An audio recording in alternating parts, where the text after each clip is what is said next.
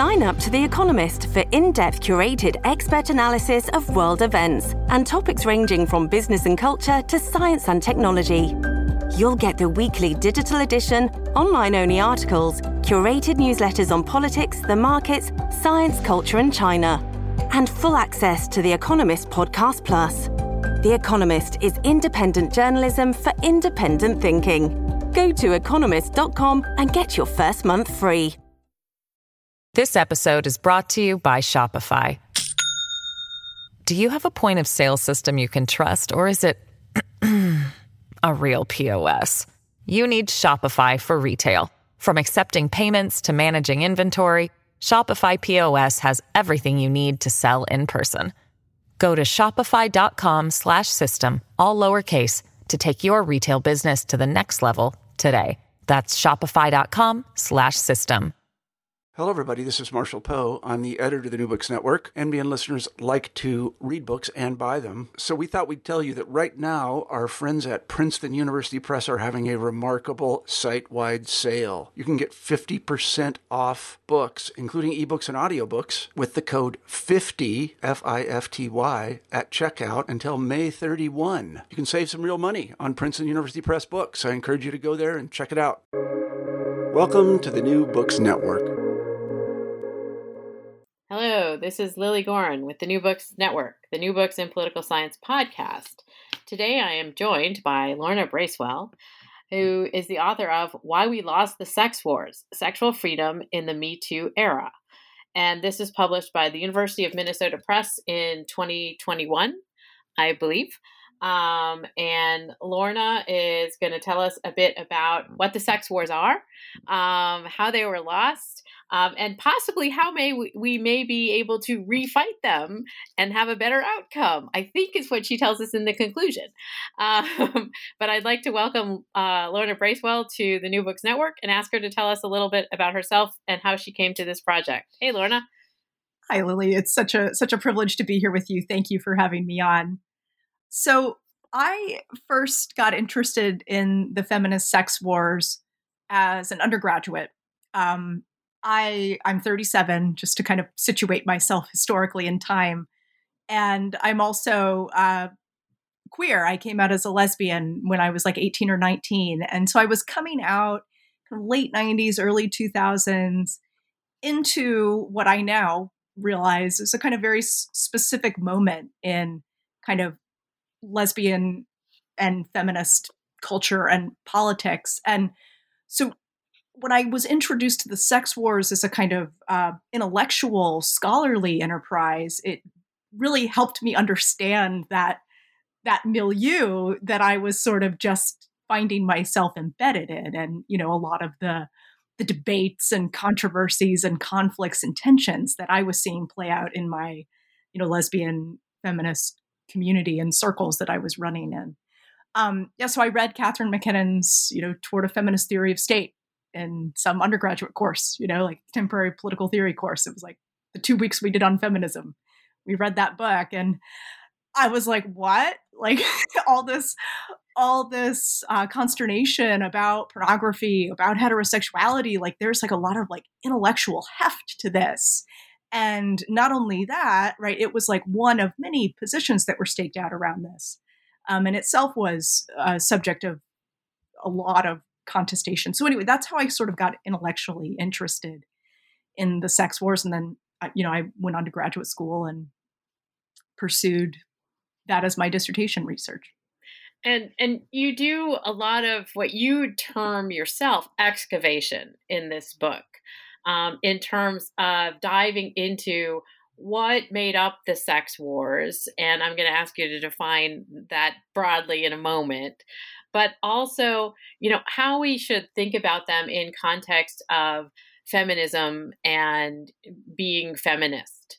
Um, and so, if you could sort of um, explain to listeners exactly what the sex wars consisted in because you do spend a lot of time obviously about half the book um, sort of teasing out the different components of it and obviously we don't have time to go into each tiny detail but like what is the overview of the sex wars Yeah, so the sex wars were a series of debates that started, you know, in the late 1970s, or, you know, really before that. There are antecedents to these debates in the radical feminist thought and activism of the, the 60s. But, you know, really in a, in a kind of formal way in the 1970s, and they stretch up through the 1990s. And the feminist movement was really divided during this time over a whole range of issues that pertain to sex and sexuality. Pornography was kind of the marquee issue um, you had feminists that were organizing against pornography um, in organizations like Women Against Pornography or Women Against Violence and Pornography in Media. They thought pornography was, uh, you know, a, the, the, blueprints for a female genocide, as you know, some of the more uh, strident anti-pornography feminists put it. Um, but they thought it was a conduit for a deeply misogynistic ideology that ultimately led to great harm uh, to, to, women in the world and, and women's inequality. So you had anti pornography feminists, but then you also had feminists who um, were offering a very different analysis of the, the, political implications of pornography, who saw pornography as a potentially liberating avenue of, of sexual expression and sexual empowerment that women, because of patriarchy, had been sort of excluded from and denied access to. So, um, you know, so that's just one example, but many other issues were on the table during this time too. Uh, sadomasochism, um, lesbianism, and heterosexuality. Um, but, but, you know, just a whole range of, of issues pertaining to sex and sexuality. And feminists were not of one mind about what the feminist analysis of these things should be or what the implications of these things for women's liberation was. And you you talk about the fact that while your book is specifically exploring this in the United States, that some of this was going on in other places, but that there was a real sort of palpable debate and war, for lack of a better term, that was really happening in the United States, in the academy, but also to some degree in the streets. Um, obviously, there wasn't, you know, violence in the streets, but that the debates were not, you know, just in rarefied kind of classroom settings. No, they, they make their way there eventually, but they originate in you know, really broad based social movements, right? Um, that I that I talk about in the book, like Samois in uh, on the West Coast was a lesbian S and M organization that really became the it provided the sort of intellectual seedbed, if you will, for you know what we really today think of as like queer theory um, in a lot of ways. And you know and then of course I, I mentioned the anti-pornography feminist movement which is a really broad-based national social movement. Like you can go back and you can watch clips of you know anti-pornography feminist leaders on the phil donahue show and things like that so um, yeah they, they did not start as sort of academic debates um, but but I think that the way that they come to be remembered often is as these academic debates that have their origins at the Barnard Conference in 1982, right? Um, and that's really what my book is trying to to uncenter um, from our historical understanding of the sex wars. I, I, want us to look beyond Barnard, as I as I put it. Um, and part of that means looking at the sort of social movement origins of these debates. And in terms of the social movement themselves, the social movement origin of these debates, and in the United States in particular, um, one of the obvious critiques that you and I and many people know of second wave feminism was that it was super white um, and super classist. Um, and and so, how does the sex war debate fit into not only you know sort of feminism as it's rising and cresting or i don't really want to use this metaphor too much um, in in the united states but also in terms of the narrowness of feminism. Yeah so you know i i start by kind of maybe pushing back a little and saying second wave feminism isn't as white as you know we like to pretend it is nowadays often. I mean there's there's valid critiques to be made of the marginalization of women of color and their voices in, in the women's liberation movement. But they were there, right? Um, vying to be heard um, and vying to inform the politics of women's liberation. They were just ignored. Um, but I think it's really important to, to remember that they were there and they were there in these sex wars debates as well. And, you know, that's probably the, the aspect of my book that I'm most proud of. I have a really, really lengthy chapter that's all about Black and third world feminist contributions to the sex wars debates. Um, I talk about the catfight narrative in the book, which is this narrative that reduces the sex wars to the kind of pro sex versus anti sex, you know, pro porn versus anti porn, pro censorship versus anti censorship feminists. And one of the most unfortunate consequences of that catfight narrative is the way it just writes out of the history of the sex wars these interventions by these black and third world feminists because they don't fit neatly into any of those categories. They weren't pro sex or anti sex. They weren't, you know, pro porn or anti porn.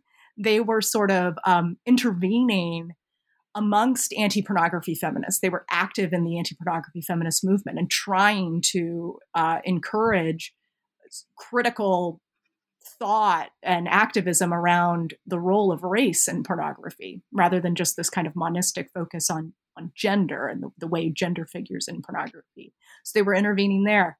You also see them intervening um, amongst sex radical feminist circles, even at the Barnard Conference itself. Um, you know, people like Cherríe Moraga and Mirtha Quintanales are there trying to urge their fellow sex radical feminists to think critically about the role of race um, in kind of infusing these linkages between you know power and sexuality and right how how racism and race complicate our thinking about BDSM as a sort of practice right? They are they are pushing for this analysis um, but unfortunately it, it, it doesn't come um, so yeah I, I try to just bring to the fore the critical interventions that black and third world feminists were making on all sides of the, the feminist sex wars and i hope you, to dispel this idea that the sex wars were just a kind of white feminist concern or that women's liberation was just sort of white feminist concern. Um, it was absolutely not. A lot, a lot of Black women um, found great uh, hope and meaning in the women's liberation movement or in the anti-pornography feminist movement or the sex radical feminist movement. They were just not able to really bring to fruition the potential that they saw there because of you know white supremacy and the marginalization of their voices. And and so in this context, I, I want to ask you to sort of lay out some of these basic terms and and and that will also bring some of this this erasure how that happened into the the discussion. Um, you talk about the anti-pornography feminism and the sex radical feminism that these seem to be the binaries that you're trying to undo. And I'm not going to ask you to do it in a binary way. Um, but can you explain how these became the camps um, that you are desperately trying to um, sort of mush up a bit? Yeah, I think a lot of it has to do with this Barnard conference that we've talked about. So, the Barnard Conference happens in 1982. It's organized by Carole Vance and other sort of leading sex radical feminists who have a foot in academia. And they really want to counter the anti pornography feminist analysis of pornography, but women's sexuality more broadly and the politics of sexuality. And you know, so they're they're they're they're sort of you know like low key not wanting to invite their anti pornography feminist comrades to present at this conference because they want the conference to be about something other than you know pornography being the plu- the blueprints for female genocide or whatever. Um, so this causes a lot of resentment and hurt feelings, and you know, uh, amongst anti pornography feminists, and they decide to sort of sabotage the conference and they write letters to the trustees of Barnard College, the president of Barnard College, kind of saying, hey, just wanted to let you know what the academic coordinator for the you know scholar of the feminist has planned for this year. They're going to be talking about s&m they're going to be talking about you know the sexuality of children all these really taboo things. And they're they're they're pretty deliberate i think it's fair to say they're deliberately trying to stir up a kind of sex panic um, and and cause some static for the the organizers of the conference. And so anyway all this kind of blows up and you end up with a situation where one group of feminists is trying to go to this conference to present and hear papers while another group of feminists is picketing outside. Um, so it's this really dramatic flashpoint in the sex wars, and it comes to to stand in you know, I, I could never say this word when I, I write it, but I'm always nervous when I say it. It becomes a kind of synecdoche for the sex wars uh, writ large. And so I think that's the kind of the kind of the origins of this idea that the sex wars are this two-sided, internecine, sororicidal, feminist civil war, right? Um, because that's kind of what happened at Barnard. But I try to show in the book how the sex wars are so much more than that. That actually, anti-pornography feminists and sex radical feminists shared quite a bit in common. And one of the most important things they shared in common, I argue, is their critical comportment toward the sexual politics of post-war liberalism. And I I you know see both anti-pornography feminists and sex radical feminists as united in this broader feminist effort to question liberalism's uh, portrayal of sexuality as private as uh, harmless, right? As a kind of uh, a, a, a sphere in which injustice cannot occur because it's you know kind of concealed in the private and, which, and in which the state has kind of no business intervening. There's no there's no interest there um, for the state to get involved because there's no harm. Um, so you know I think that sex radical feminists and anti pornography feminists in different ways are really challenging that that liberal conception of sex as as private and and harmless and not a not a domain in which questions of justice should be posed and and that was one of the the parts of the book that i thought was really interesting in terms of how you you sort of tease out this question with regard to liberalism. And again the term itself has many as as you explain in the book very well, has many different meanings um, for us. And and as political theorists, you and I are often thinking about it in a Lockean way, um, and that's not the most common use of that term. Um, as I've learned, right, and talking about this book and you know pre- presenting this book in, in kind of interdisciplinary spaces, feminist historians are like, what? so what do you mean by liberalism?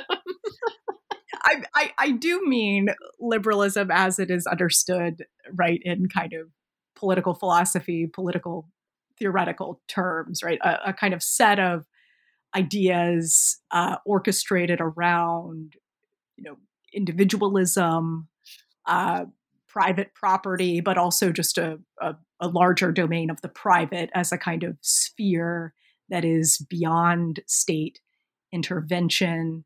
Um, you know, I mean the liberalism of John Stuart Mill. I mean the liberalism that Marx talks about and on the Jewish question, right? Um, that's that's what I mean by by liberalism. Um, you know, liberalism, I guess, in the broadest sense. and and not when we're talking about like conservatism and liberalism on the political spectrum per se although that is something that you do talk about in terms of the another group that sort of came into the sex wars in the 1990s um and so yeah, it's super, super confusing because in America, all our conservative, well, I shouldn't say all our conservatives these days, but you know, um, many of our conservatives are liberals, right? In this in this philosophical theoretical sense, right? They are committed to individualism. They are committed to this distinction between the public and the private, the idea of limited government, right? Um, so yeah, it, it, it, gets really confusing, as I know because I have to constantly explain this to undergraduates. Oh, oh, believe me, you know. And when I when I when I studied Chinese politics, and everybody, all the liberals are conservatives, and the conservatives are liberals, and I was like, oh my gosh, I'm standing on my head. the Maoists are conservatives, right? Because they want to bring things back to the way they used to be. uh, this episode is brought to you by Shopify. Do you have a point of sale system you can trust, or is it a real POS? You need Shopify for retail. From accepting payments to managing inventory, Shopify POS has everything you need to sell in person. Go to shopify.com/system all lowercase to take your retail business to the next level today. That's shopify.com/system.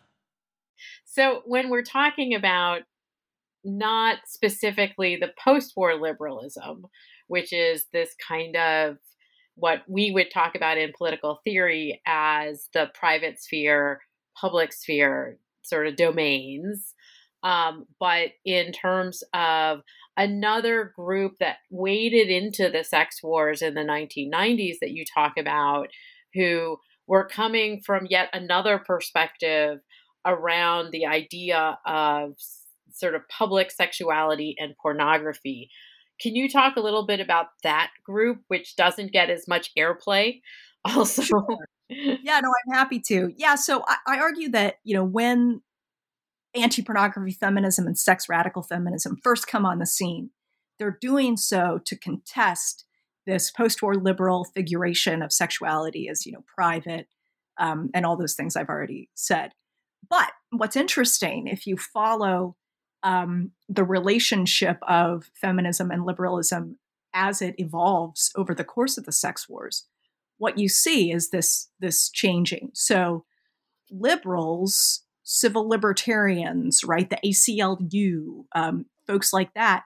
In the in the 70s and the 80s, they see anti-pornography feminists as the enemy, right? They're in league with the Victorians, the the blue noses, the conservatives. They're censorious, um, right? All those all those things. Um, in the in the starting in the 1980s and in the 1990s and continuing on even today, um, liberals who are sort of committed to that philosophical core that I've been describing, they begin to reappraise anti pornography feminism. And they actually begin to take on board in elements of the anti pornography feminist critique of pornography. Um, so you have this, and I was really surprised to discover this in my in my research. You have this like just really big, complex, philosophically interesting literature written by liberals um, defending things like the Dworkin MacKinnon Ordinance, which was this anti pornography feminist ordinance that um, the movement attempted to have enacted into law in cities all across the country. Um, and you know, so like liberals kind of become defenders in a way of the politics of anti-pornography feminism at a time when not even not even feminists were defending anti-pornography feminism anymore, right? Um, and so, anyway, you have this kind of interesting liberal appropriation of elements of the anti pornography feminist position. And then you have a similar uh, thing happening with sex radical feminists, except the directional arrow points the other way. So you have sex radical feminists who are trying to contest the Dworkin MacKinnon Ordinance and anti pornography feminist efforts to regulate pornography. What they do is sort of strategically deploy the rhetoric of liberalism, civil libertarianism, ideas about privacy, ideas about the freedom of expression, ideas about individual liberty, which they had been contesting in the, in the 70s and the early 80s.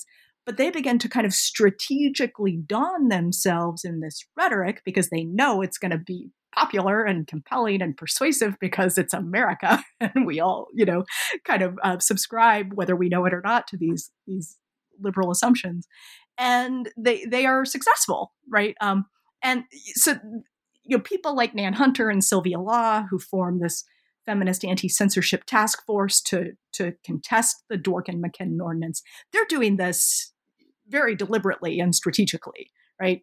Um, but you have you have other liberals who I like to say aren't in on the joke, right? So you have like Nadine Strossen, right, who is the president of the ACLU, um, and a, a, just committed uh, ideological civil libertarian, she begins to take on elements of the sex radical feminist analysis of the politics of sexuality and fold them into this larger civil libertarian framework in a way that proves really transformative of liberalism and its sexual politics. So, anyway, that's you know the bulk of the book is me kind of tracing out these surprising, improbable twists and turns that the relationship of feminism and liberalism takes over the course of the sex wars. And you start the book and you end the book also by talking about like the, I really don't want to use this term, the weird bedfellows of the Me Too movement. Um, in terms of like how we see the echoes of the sex wars in who is critical of the Me Too movement and who is on board in the Me Too movement because it's kind of mirroring a lot of the same talking points um, as the sex wars did, at least in the the cat fight narrative. Can you explain a bit about that? Yeah, this kind of brings us to the part of the title, the lost part, like why we lost the sex wars. Um, ultimately, I conclude that these improbable developments in the relationship of feminism and liberalism that unfold over the course of the sex wars are not for the good. um, I think that this is uh, that the influence of this liberal tradition on these radical feminist critiques of the liberal tradition has ultimately diluted um, feminist sexual politics to a great degree and, and, and weakened it. And I, I argue you see this playing out in, in the politics surrounding Me Too, where the Me Too movement, which, you know, it's not perfect, it's flawed, it's, um, you know, it, it over amplifies the voices of privileged white women celebrities and you know underplays the voices of you know women in working class jobs women of color like all those critiques are really valid. But i think at the end of the day what the me too movement is attempting to do is contest deeply entrenched structures of patriarchal power that operate through sex and sexuality, right? Um, it is trying to contest the conditions that lead to the sexual exploitation of women, right? Um, and feminists, progressives, leftists, right, um, kind of react to this broad based mass movement that is contesting these patriarchal structures with a high degree of ambivalence, right? Um, and in some cases just not even ambivalence.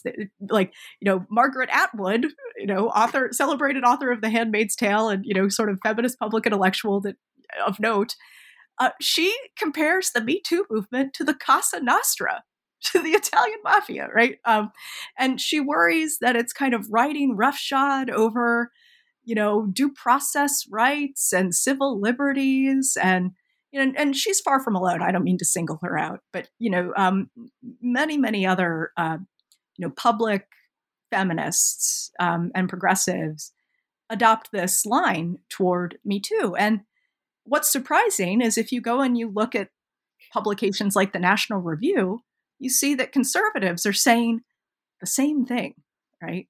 Um, people like David French, people like Mona Charen are sounding very, very similar concerns regarding the Me Too movement and how it's a threat to individual liberty and due process rights and all these cherished liberal principles.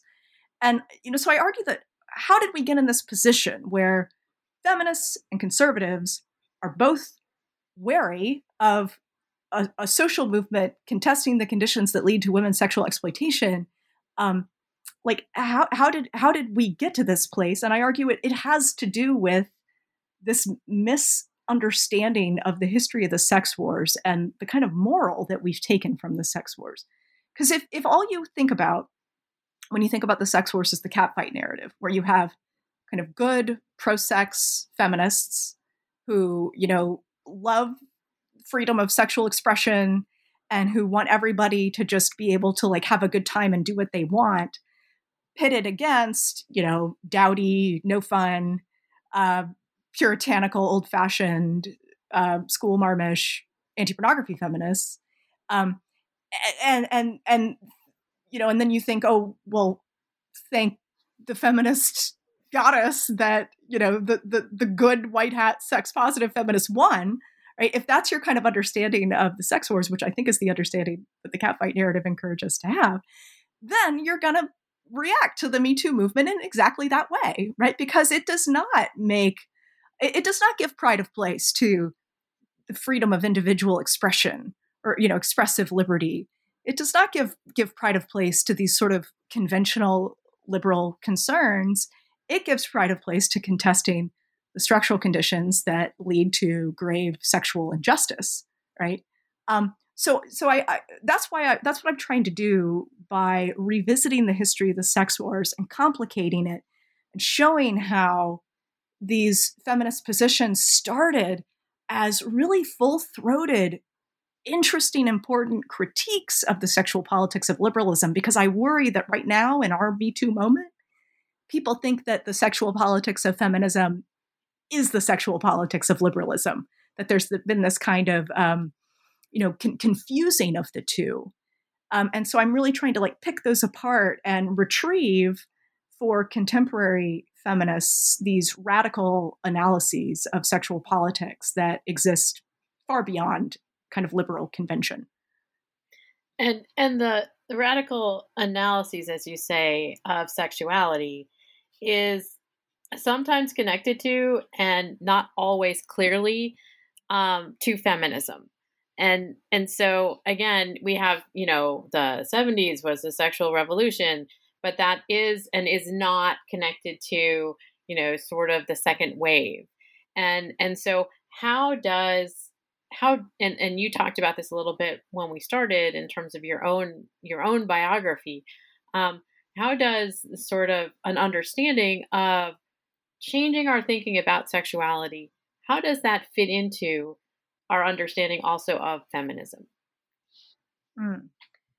that's a great question i i worry that um that one of the one of the results of the sex wars and our misunderstanding of the history of those debates is that feminists sort of backed away from the politics of sex and sexuality. Um, and you, you, can even see this to some extent in sort of scholarly spaces and the way we carve up academic disciplines, right? Like, um, we have a lot of like, you know, centers for women's gender and sexuality studies. Um, but the idea is that like the people doing the sexuality studies are like queer theorists or people in LGBTQ politics, and they're not necessarily feminist political theorists or feminist historians or something like that.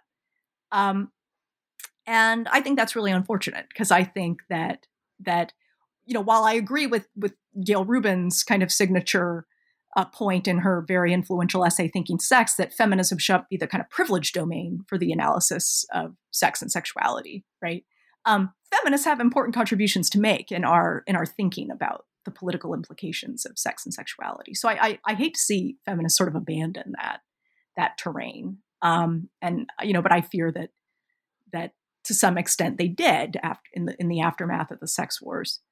Um, I've kind of lost my train of thought in response well, to your question. I mean, I, I, I think you you you you're talking a bit about the fact that it the idea of studying sex and sexuality is not something that is just for biologists or psychologists that that and and, and to some degree it, it does get put into this you know gender feminism sexuality studies lo- locus for academic study but it's also part of it is part of politics um, and and so I I guess I was just sort of asking you to perhaps meditate on the idea of why sex and sexuality itself, divorced potentially from feminism, should be hmm. something that we do pay attention to in the public sphere. It's not just a private thing. Yeah, yeah, yeah, and I and I think that's like a signature feminist insight, right? That that that sexuality is deeply political uh, as you put it it's not just biological or as the freudians you know would, would maintain it's not just psychological or you know um, um, or you know maybe as some political scientists would maintain it's not just for kind of cultural studies or you know people who study literature right um, no it's like deeply deeply political um, and feminism i think was was the origin of that important insight that has of course proven tremendously influential um, on you know, things like queer theory, things like LGBTQ politics. Um, so yeah, yeah, sex, sex, and sexuality are are are political. I mean, the, power is implicated in them. Um, you know, if you think about you know the, the, kind of politics of reproduction and the political implications of reproduction, there's a whole lot of public policy um, that that goes into influencing right sex and sexuality and managing birth rates and things like that. Those are those are signature, uh, you know, matters that the state is concerned with. Um, yes, we've just seen China change its policy because they want to have more more Chinese children, and you know, in the post pandemic period, there's been a very decline, steep decline in birth rates. particularly. And now that yeah, you're reading all the, these, you know, hot takes, raising alarms about that. Um, yeah, um, yeah. So you know, I think that that sex and sexuality are domains in which power figures, and because power is there, political theorists, political scientists, people who think about power um, need to be there too. So now that you've you've talked about how the sex wars were lost, but we're perhaps fighting a different battle um, now. Uh, what else are you working on? oh well, it, it's more like what else do, should I be working on? um, I'm I'm kind of like suffering from some pandemic brain. I'm finding it hard to sit down and and and write. Um, but no, I I've kind of turned my attention to similar themes, but in a different historical moment. I'm looking at Victoria Woodhull, uh, who's a 19th century, you know, suffragist, socialist, um, all around interesting character. Um, and I, I started by just being kind of curious about Woodhull because she is invoked on all sides of these sex wars debates in the 20th century. If you go and you look at, you know, Intercourse by Andrea Dworkin, who's a leading anti-pornography feminist, she's got an extended discussion of Victoria Woodhull in that in that book, and kind of holds Woodhull up as, you know, a political and ideological ally, right? And then if you go look at um, the conference proceedings for the Barnard Conference, and you look at some of the contributions there, particularly from feminist historians of sexuality, um, Judith Walkowitz and people like that. They're talking about Victoria Woodhull, and they're holding her up as a sort of sex radical feminist avant la lettre, right? Um, so I that kind of made me interested in Woodhull that she was celebrated by all sides in the sex wars. So I just started reading as much of her her primary textual material, of which there is a lot, I've learned, um, as I can. And I'm trying to figure out, you know, what's of interest and of value there. And one of the first things that I've kind of seized on and what I'm trying to, or should be trying to turn into an article right now, is a, uh, um, her, her thinking about motherhood and the political role of mothers and what I'm kind of calling her feminist maternalism. I think there's something really unique and interesting about it it's quite different from what other feminists in the 19th century were saying about motherhood's relation to politics. She's not doing the Republican motherhood thing that many suffragists were doing at the time. Um, but I also think that that that it's quite different from you know what we might think of as our feminist maternalism today. I think that that the way in which Woodhull politicizes motherhood could be useful to to contemporary feminists, particularly you know the right is really, really good at politicizing motherhood and you know maternal identity and you know ideas about maternal duty. They're really really good. And women particularly white women respond to it right? And i i worry that that feminists are not engaged enough are not uh, making those appeals to mothers um, as as as forcefully and as vocally as as I think they might need to to to get in there and compete with the messaging from the right. So I think Woodhull might be helpful in that kind of a project. So that that's what I'm thinking about. That's what I'm writing about. If anybody has any thoughts on any of that, I'd love to hear from you. Tell me what I should be reading. well, if if it does turn move from an article to a book, I'd love to have you on the podcast again to talk about it. Um, in, in, 10 years from now maybe. whenever whatever. uh, and is there a brick and mortar store with an online presence that you would like to give a shout out to to have people buy your book? I feel like a terrible person. I don't have one like queued up. I don't. That's I don't. Okay. Know. We'll just tell them to go to the University of Minnesota website yes, go to the University of Minnesota Press website and and order it from there. There used to be a wonderful feminist bookstore in Gainesville, Florida, that I would have loved to to plug, but it's it's closed, like many feminist bookstores have in the past decade. Um, well, thank you, Lorna Bracewell, for joining me today to talk about why we lost the sex war, sexual freedom in the Me Too era. And this is published by University of Minnesota Press and you can purchase it at the University of Press website and any place else you might want to buy a book. Thank you for joining me, Lorna. Thanks for having me. My pleasure.